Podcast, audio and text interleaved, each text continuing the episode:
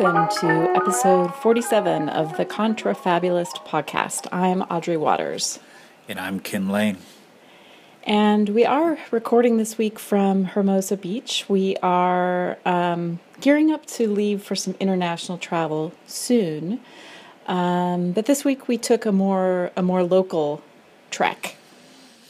Yeah, we uh, um, actually it was your idea, I think, and then I was all on board to to head over to the desert and and see some flowers bloom.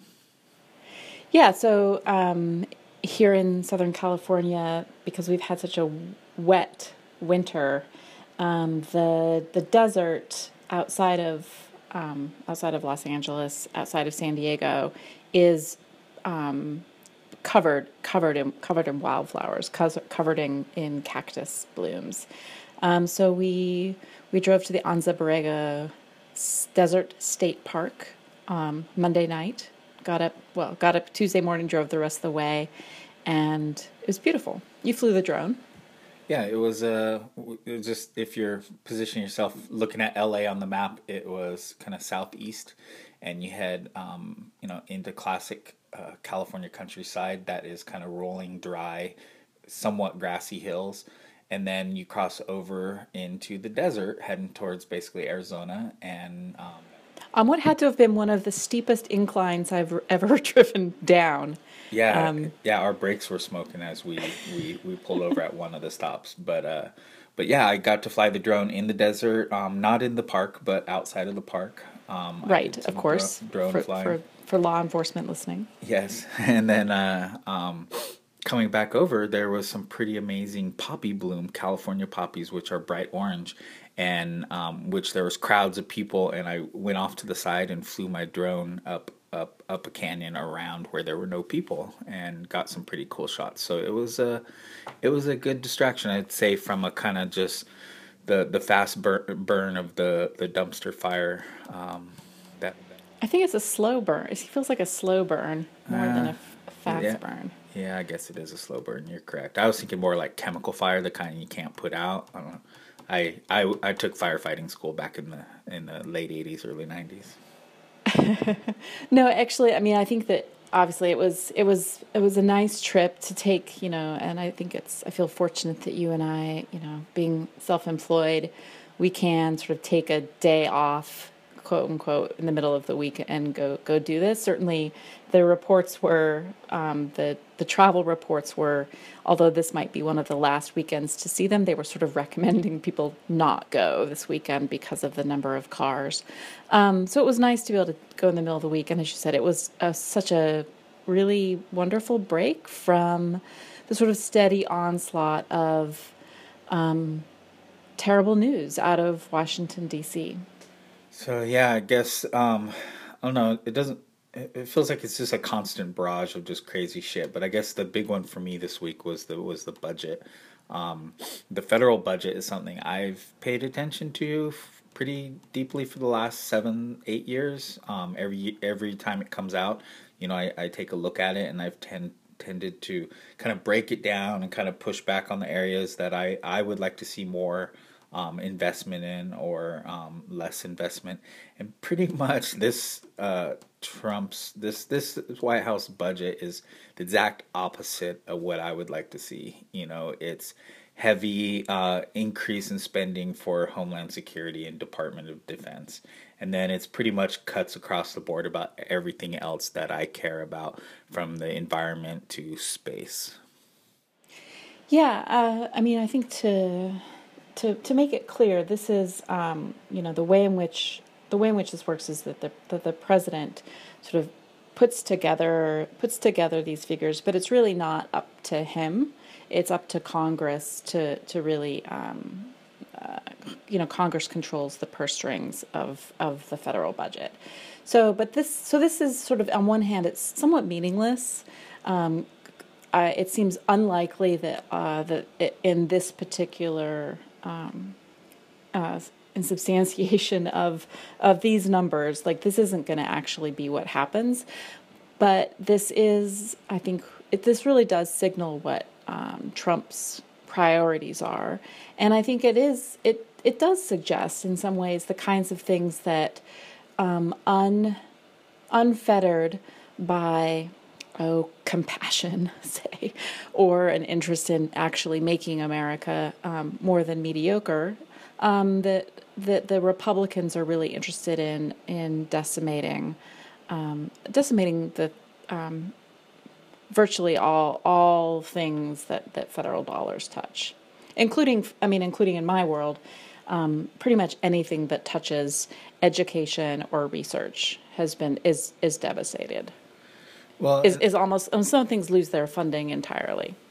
Yeah, I mean, and I mean, I would say the one area one area that got an increase for me is the Department of Veterans Affairs, which is near and dear to my heart because I have worked there, and my my uh, dad was a veteran, and um, so I'm, I'm I tend to care about that. We need to take care of them, but um, you know, it just shows the priorities of you know Homeland Security and and Department of Defense. It just shows fear, and it doesn't at all, and it just further erodes everything that's at all making our world a better place or our country a better place. You know, it, um, anything to do with the environment, anything to do with agriculture, um, any progress in the labor, you know, in labor as far as you know, fifteen dollars an hour, those kind of things. But like you said, education, transportation, energy, and I'm sure commerce is you know not um, cuts in money for corporations doing interesting things. It's actually cuts in regulatory areas that are actually going to make sure that that these large companies aren't just screwing people over. So it's just, um, I mean, we'll see how it plays out. But I mean, with with the relationship they have with Congress, it's gonna, you know, some of this is gonna play out. Some of these priorities. This is, I mean, to me, on some hand, on one hand, this really uh, reflects both um, some of the things that I talk about a lot in my work. And I, have this week I've been working on a, a talk I'm giving at uh, Edinburgh um, w- when we head to the UK.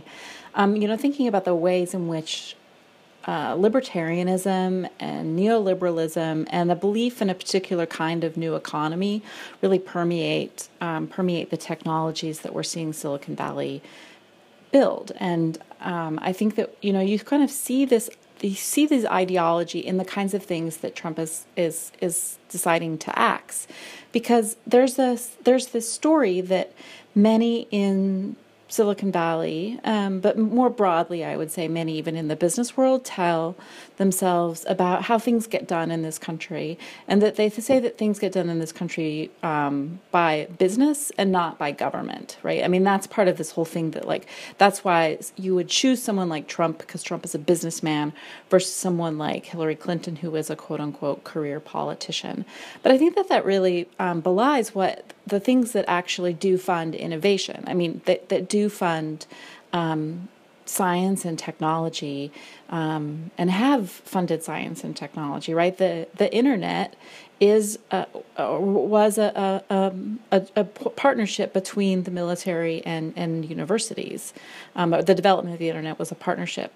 Um, universities, public universities, and the government have really been um, have been responsible for, for so many of the scientific and technological, medical um, breakthroughs that we've had. And so, to you know, when you go through the list of what the departments that are getting cut, you'll look and see that a lot of this is research programs, and those research programs tend to happen at universities or they happen in conjunction with or in partnership with universities. So for example, you know, cutting cuts to the National Institute of Health is devastating for universities because I mean th- that tends to be sort of one of the largest pools of money that um, that that universities, that research universities, I should say, um, get. So when you think about what happens to education, um, it's really it's really not right to just look at the cuts to the to the Department of Education and say, or you know, Trump has also set aside more money for a voucher program. But it's really not just what happens in the Department of Education that influences um, that affects educa- ed- education. And of course, Trump is also proposing cuts, deep cuts to um, the agriculture department, and that funds things like school lunches, free and reduced school lunches. That, of course, is how you get food stamps. That's, of course, um, WIC, uh, Women, Infants, and Children um, Supplemental Food Program for the Poor. And so there are lots of ways in which um, directly schools are losing money, indirectly schools are losing money, research is losing money, scientific and te- technological developments will be shortchanged in this country. And um, you know, educational television programs, educational radio programs, arts, the humanities, the NEA. These are things that that uh, that fund. They aren't just programs for the elite. You know, these are things that actually fund opportunities for underserved students um, and communities throughout the country. And so, really, rural America is getting is getting a short, you know, really getting shafted here, um, and it's it's horrifying. Well, and just the the the the dangerous effects that this the current climate as far as anti-regulation, anti-labor, anti, you know, anything organized like this, it's just all bad. Just is so uh, ignorant of the role that, that government has in stimulating all these areas that you talked about and you know this uncomfortable relationship you talk about with technology meanwhile sure you know palantirs and people are getting super rich selling homeland security more technology and that's boosting it you know we're needing stuff from agriculture um, um, and EPA for Internet of Things. I mean, agriculture is the and is the biggest uh, area of drones operations right now. EPA, you know, when it comes to environment, so mining in these areas are and and sensors and weather sensors. You know, these these agencies investing in things and doing things create markets and help help fluctuate and help do things. They don't just they're not there to just shut down business and hate on business. And that's what's such you know, it's so damaging about this rhetoric. Well, and I mean, you know, being the resident anti capitalist here, I would say that the kinds of research that we see um, public institutions, government funded public institutions undertaking are the things that aren't immediately necessarily connected to a product, right? So there's research that's sort of quote unquote pure research as opposed to applied research. And I think that the kinds of breakthroughs that we need in order to have applied research often demand that we do some work in pure research. And pure research isn't um, isn't the kind of thing that says we're going to work we're going to work on x y or z problem because there's a market for it it's that we're going to work on x y or z problem because we're curious people who want to push the boundaries of of human knowledge and human capacity and those are the things i think that are are that that are interesting, and those are the places where we do see breakthroughs, um, like you know, real scientific breakthroughs, as opposed to just the next generation of the next mundane piece of shit. Uh, oh, we try. Oh, do you have your sticky note on your computer to not cuss? That was one cuss word for me, one cuss word for you. I do. Just, just to our audience, we've been trying really hard not to cuss and uh, swear on this show. So I, I have a sticky note on my monitor here, so I don't. But um, you need to put yours back on your monitor, Audrey. Uh, apparently so. but it's, I mean, there's so many layers and dimensions to this that benefit. Um, if you know, if we're still pandering to the tech space, which we seem like we are, you know, whether it's it's drones or Internet of Things or self-driving cars, but then also just making day-to-day business work and things work that many people profit from. And I think one of them that we um, we highlighted uh, this week is you know this interaction between um, two agencies, two government agencies who are getting you know funding cuts. Um, Department of Ed when it comes to the uh, free financial student aid form, and the IRS and getting your uh, tax transcripts, your parents, so that you can apply as part of this process.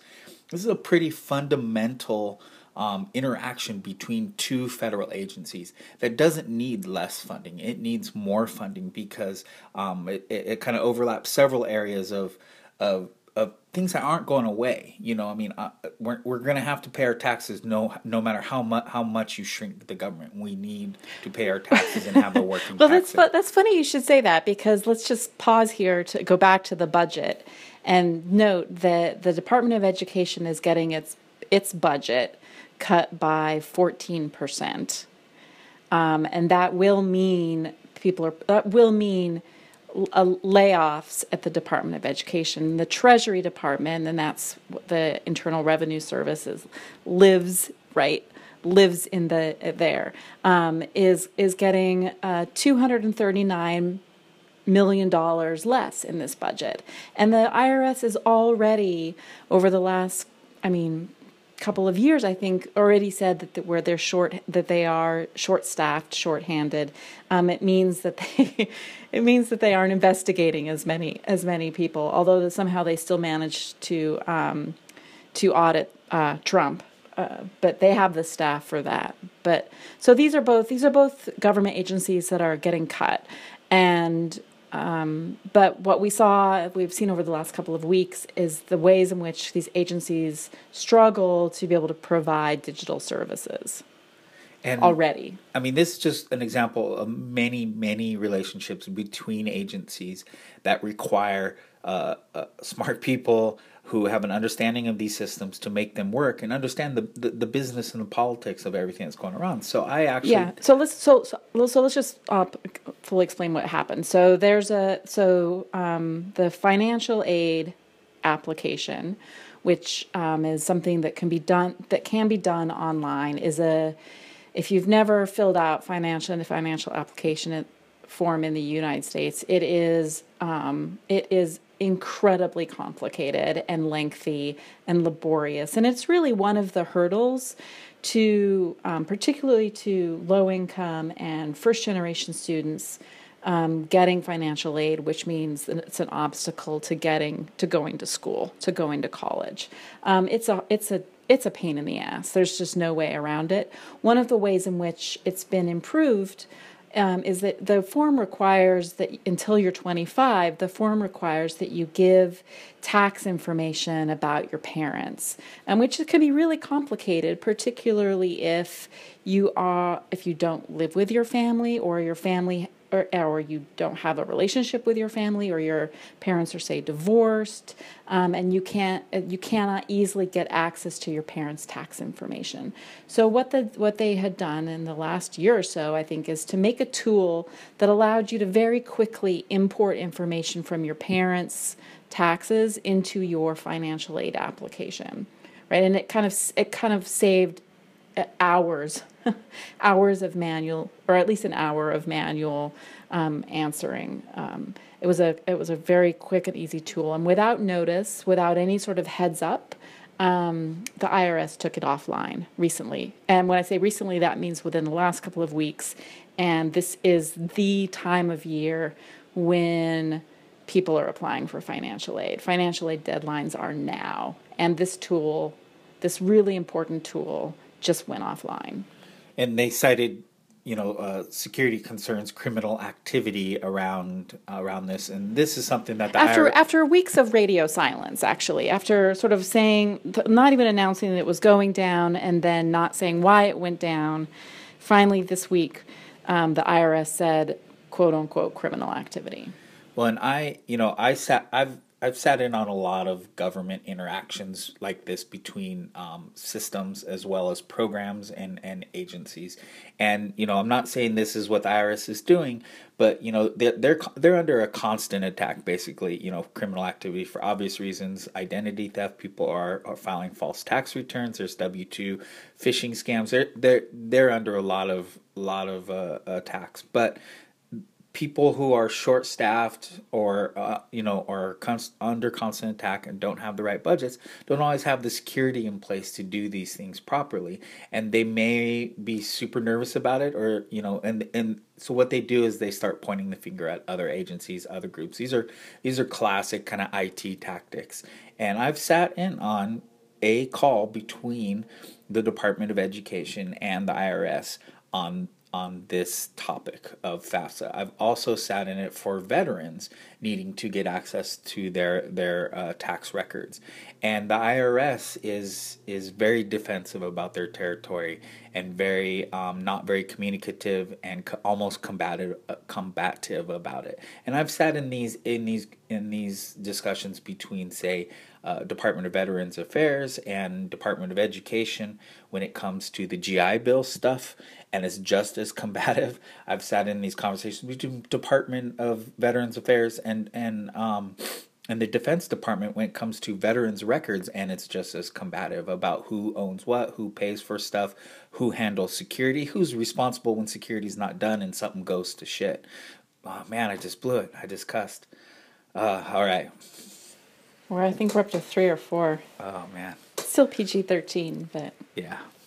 But anyways, this is common. This is this is IT. This is government. But um, they should be communicating th- about this, and they and there should be more talk about it, and and it's a pretty bad time for it to happen.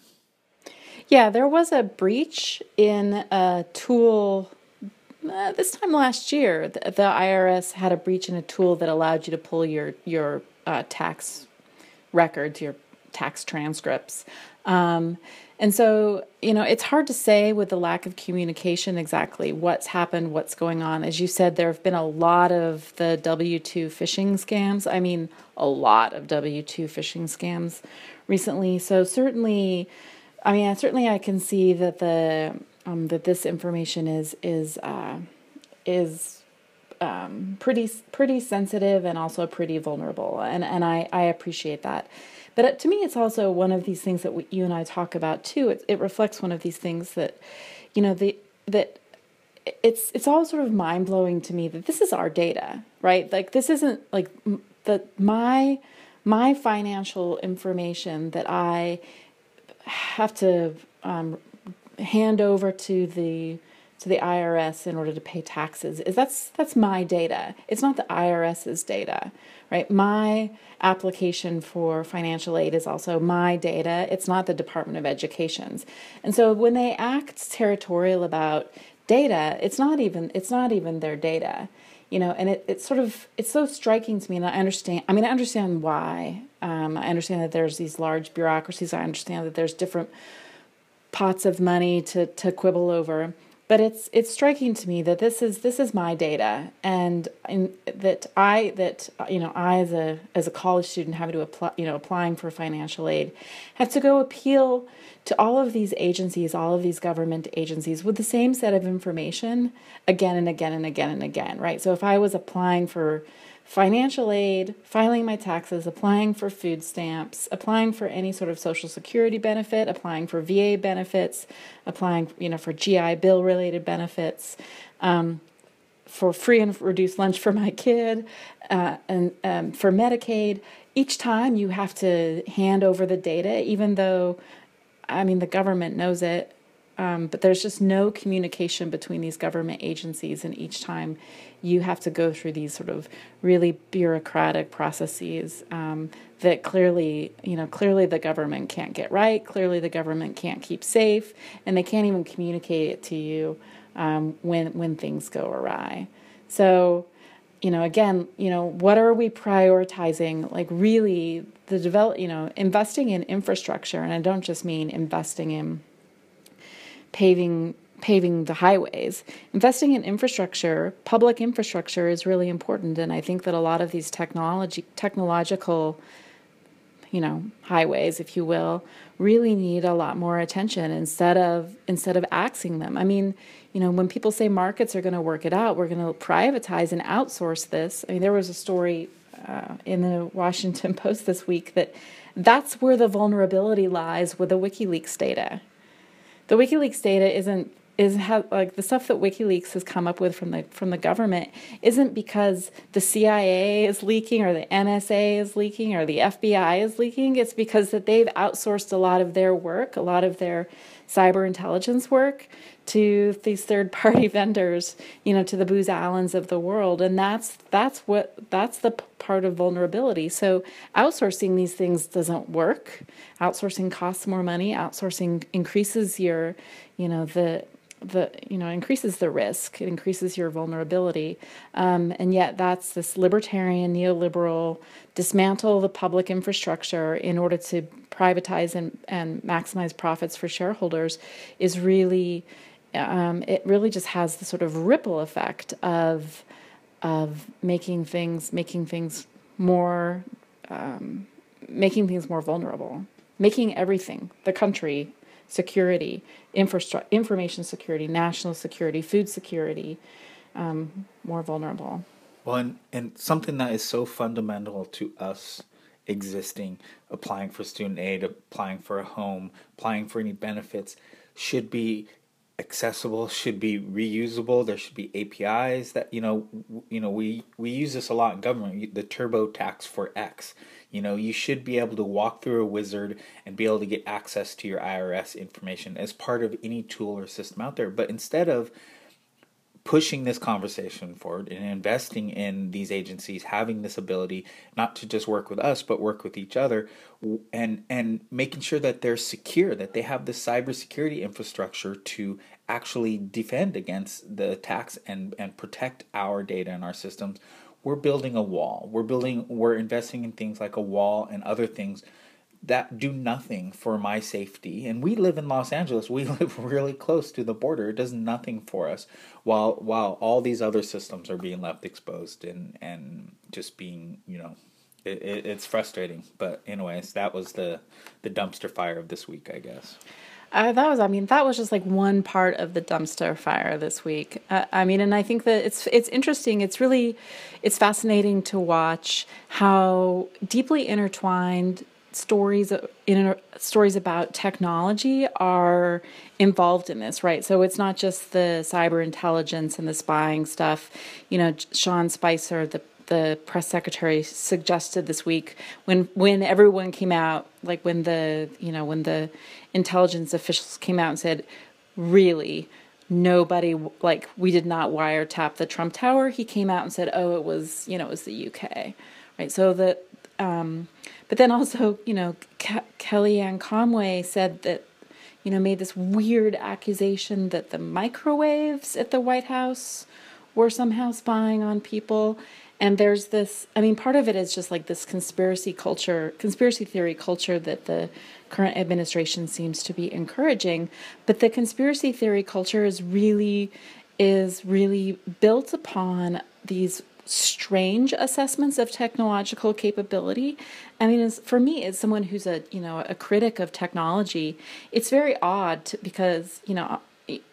You know, I, I, I constantly want to push back on some of these narratives about what you know that the positive the you know these sort of that that technology is benign that technology only has these positive progressive outcomes that technology makes our lives better um, and but at the same time you know i you know being in the position where you have to push back and say, well, actually, the tech can't do that. I mean, I know it's a great story, Kellyanne, that the that the micro that Obama tapped the microwaves, um, but that's but that's actually not possible. You know, so we come to these sort of again like this this defunding of science and research and technology in the in the Trump budget. Um, it's the sort of systematic dismantling and defunding of knowledge creation in order to cre- in order to really further this conspiracy theory culture that Trump seems to really only be able to exist in.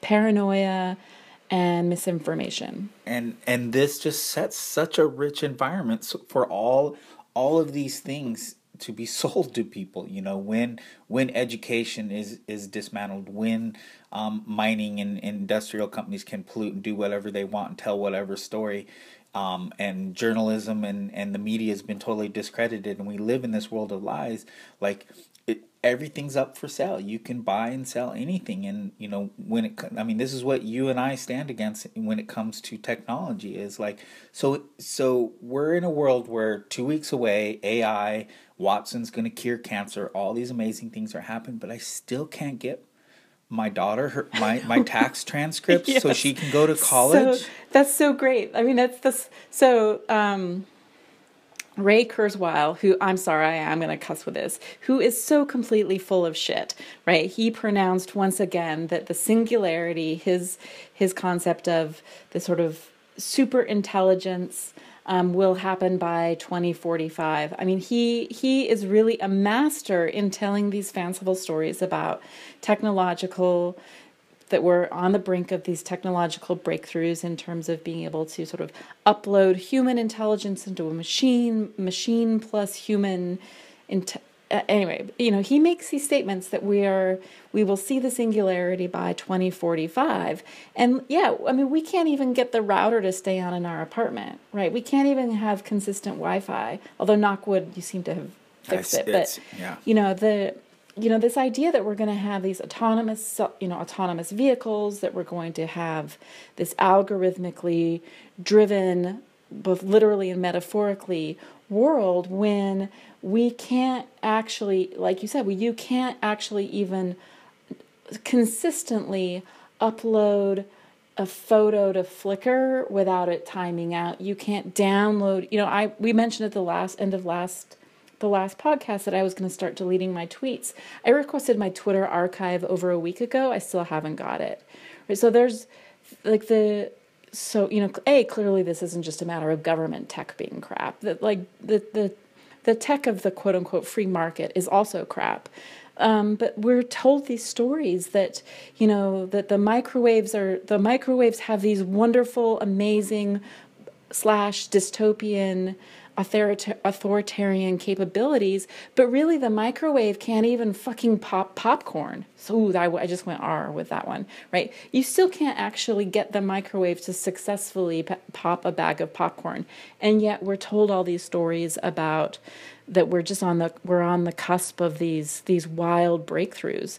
Um, yeah. And anytime you're you're in the business that we are of of being contra you know these technological stories. People always go but but you know they point to some some minor improvement something. It is happening. It is going to happen. And it's like sure okay things Maybe. like machine not learning if we defund self- not if we defund education. Well and and you know let's take it to the self-driving car because we have it in our list here. It's like the the the I don't doubt that at some point our you know cars will incrementally get much more um, functional and in, this self-driving capacity, in this automated capacity. But what what drives me nuts is people's delusion that it's like it's happening now, and we need to just let our cars drive around cities without any inevitable. regard to like running people over, doing anything like let's let's actually invest in the Department of Transportation, helping create um, you know proper, sensible leg- legislation, playgrounds around the country invest in these great tracks where y'all can take your self-driving cars and and play with them. And let's do this as a group. Let's let's open it up and be transparent. Let's not hide behind our our fantasy Ray Kurzweil belief in technology and promises that we're making. Let's open up the data um, and share what's been happening because you know one came out this week around Uber and and it's not as it is as it seems. I mean, this is why we need to be transparent with with these these artificial intelligence, these algorithmically driven processes, is because things don't pencil out when you have money incentives, market incentives, and then probably a bunch of other ideological incentives like dismantling labor and other things that that that are like your side hobbies and all of this, not just getting rich that you want to do. But there's a you know, they, dismantling labor is the side hobby. Yeah, that's well, awesome. Isn't that what uh, Elon's? That's his is? side hustle. Yeah, that's his side hustle. Um, but you know, we need to be more transparent about what's going on in these and have an honest conversation. It's, it's we're not saying this stuff's never going to happen or shouldn't happen. It's just the shady way you guys are doing it um, is really frustrating as hell. Well, I'll, I'll I'll say that it shouldn't happen. I mean, I think that if you know, when we think about a a future that is beneficial for all, we have to talk about public transportation, right? We have to improve public transportation and not just in large metropolitan areas. I mean, one of the things that the self driving car already, over, I mean, the self driving car already is fetishizes the sort of Amer- radical individualism of Americans that we would rather sit in our own vehicle because we believe we have more freedom that way than fund public fund the infrastructure for public transportation.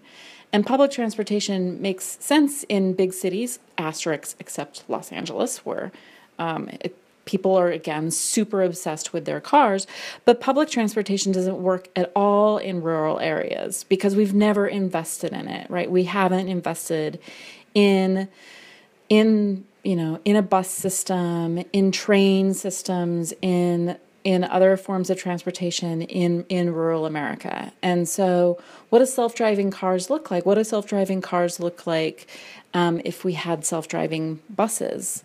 Right? What are why why are we so invested in this indi- individualist um, uh, answer of just making automating the cars and not investing in something that, if you think about, is already in to a certain extent an automated system, something like a subway.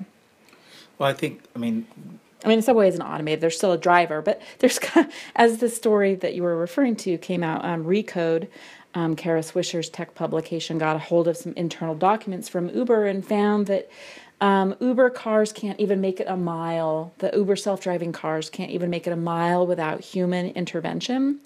And once every, I think the story said like once every two miles, they have to intervene to stop some sort of catastrophic occurrence.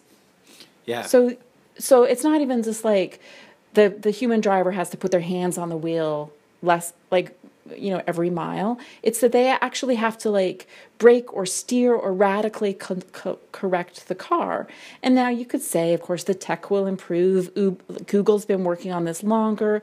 Google's technology seems to be um, uh, superior. Of course google's been mapping um, you know mapping the mapping the roads roads a lot longer. But even so i mean this is this idea that we are just you know a year or two or a decade or two away from this sort of techno techno utopia robot you know robot driven world is is a fantasy in terms of technology but it's also a dangerous fantasy when you think about what the repercussions are for everybody because this doesn't this doesn't play out well for people from different geographic reasons. It doesn't play out well for people from different socioeconomic classes. It doesn't play out well for different bodies. It doesn't play out well for people in the bike lane. Um, it doesn't play out for alternatives that don't rely don't rely on this particular libertarian neoliberal vision of the future. And at the same time, like none of that plays out well if the Republicans in Congress and the Republicans in the White House dismantle funding for for research.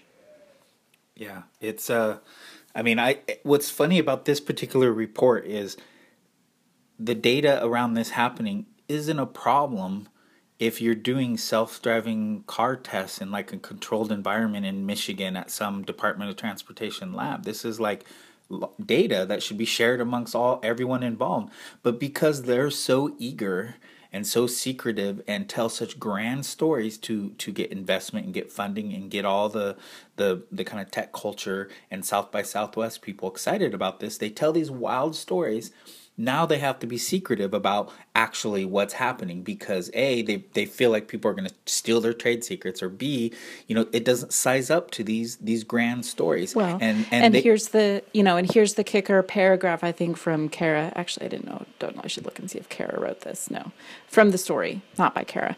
Um, the the the paragraph is successfully creating self driving technology has become a crucial factor to Uber's profitability. It would allow Uber to generate higher sales per ride since it would keep all of the fare. Uber has currently suffered losses in some markets, partly because of having to offer subsidies to attract drivers. Computers are cheaper in the long run. that's that's the belief. That's the dream of these that's, pe- people. Well, that's their po- dream. people hating. Fuck the rest of us. Oh, you know, sorry, you know, get people out of the way. People are the problem. You know, we believe algorithms are pure. Algorithms will just work.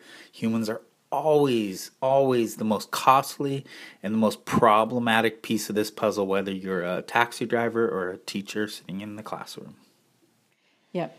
Well, um, that's probably a good place to end it with me me launching an f bomb. I, I, will, you know, I think the overlying theme certainly of of this week for me has just been thinking about, you know, watching the sort of giddiness of the Republicans as they seek to dismantle health the health insurance system, um, that how joyful they are to be screwing over the poor. I mean, the things that the budget, the White House budget director, saying that meals on wheels and giving, giving, bringing food to the elderly and providing food for hungry kids just isn't doesn't doesn't work. Um, to me, is just so disgusting that clearly these people who wrap themselves up in a rhetoric, wrap themselves up in a rhetoric of of of Christianity, have have you know model model the the the part in the Bible where where Jesus said, "Cash me outside." And we have to end there. Till next week. Till next week.